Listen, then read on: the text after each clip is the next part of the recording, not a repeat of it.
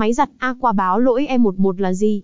Vì sao lỗi này lại thường xuyên xuất hiện, và làm thế nào mới có thể khắc phục hiệu quả? Đây đều là những thắc mắc phổ biến của rất nhiều người sử dụng máy giặt Aqua. Bây giờ hãy cùng Điện lạnh từ tâm tìm hiểu nguyên nhân và cách sửa chữa máy giặt Sanzo. Thông qua bài viết này, bạn sẽ biết rằng lỗi E11 ở máy giặt Sanzo rất dễ dàng để xử lý tại nhà.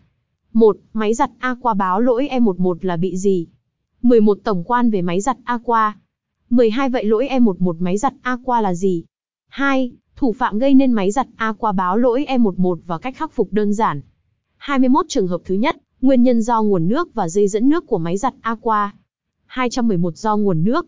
212 do dây dẫn nước. 22 trường hợp thứ hai, do cảm biến mực nước của máy giặt Aqua bị hỏng.